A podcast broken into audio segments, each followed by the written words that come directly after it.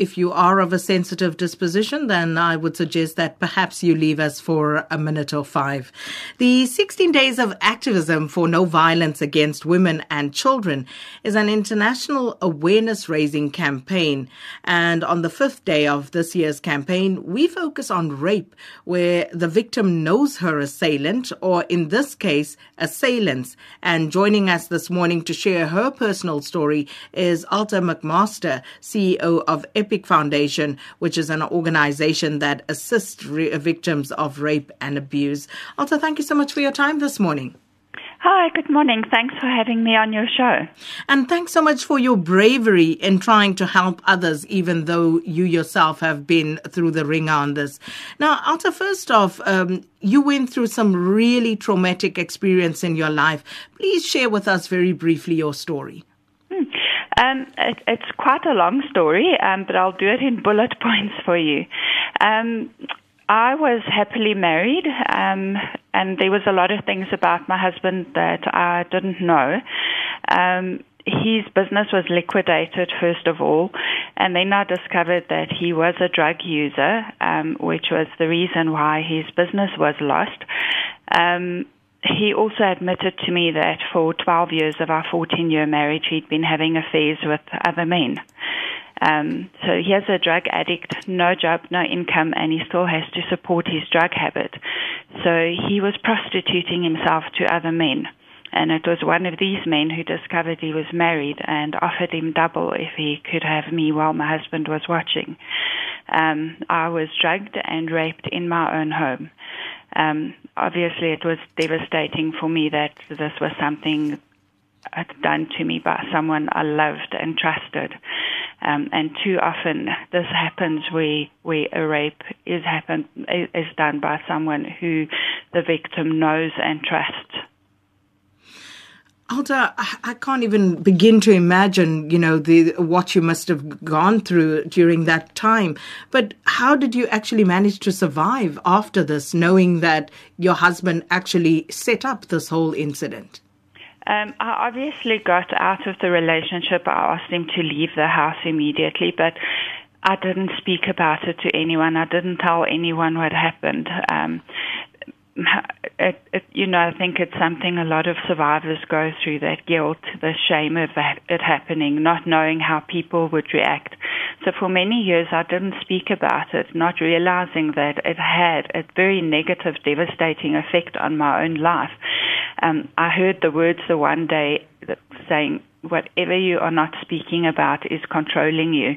And that was basically my lightning bolt moment where I realized me not speaking about what happened is affecting my life badly. And that's when I decided to speak up and change my world around.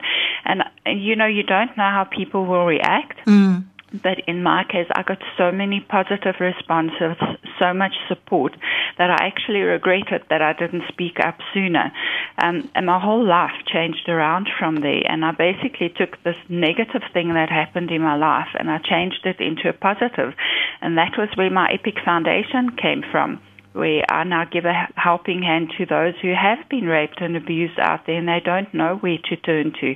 So we provide um, support and assistance to those, and our support is for women, men, and children. Alta, did you lay uh, any charges against your husband and the other man? No, no, I didn't.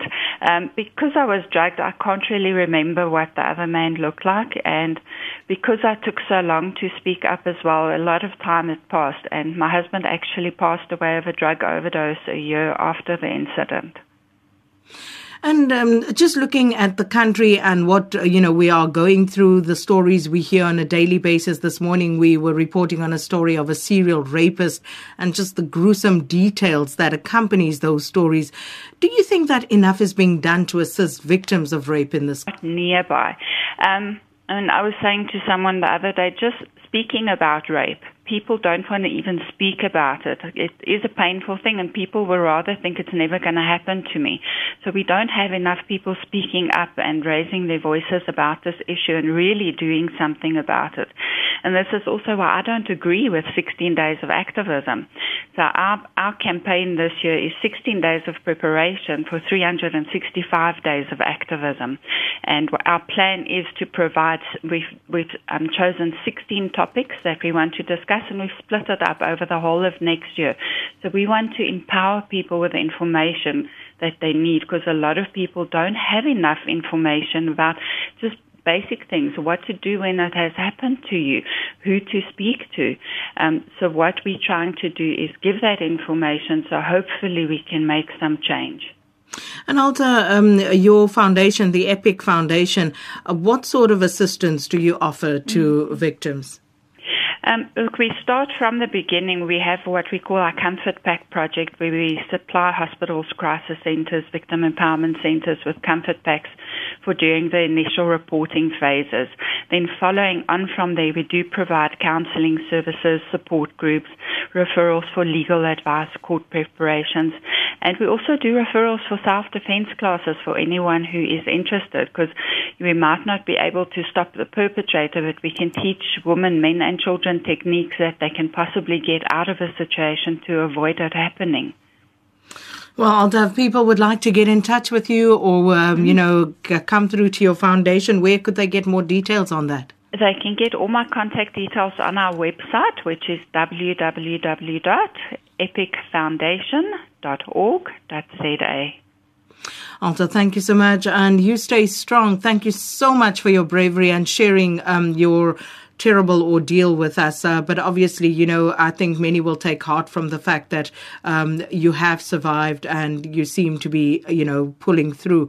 And that was the CEO of Epic Foundation, which is an organization that assists victims of rape and abuse, um, Alta McMaster. And we'll post those contact details on our various social media platforms.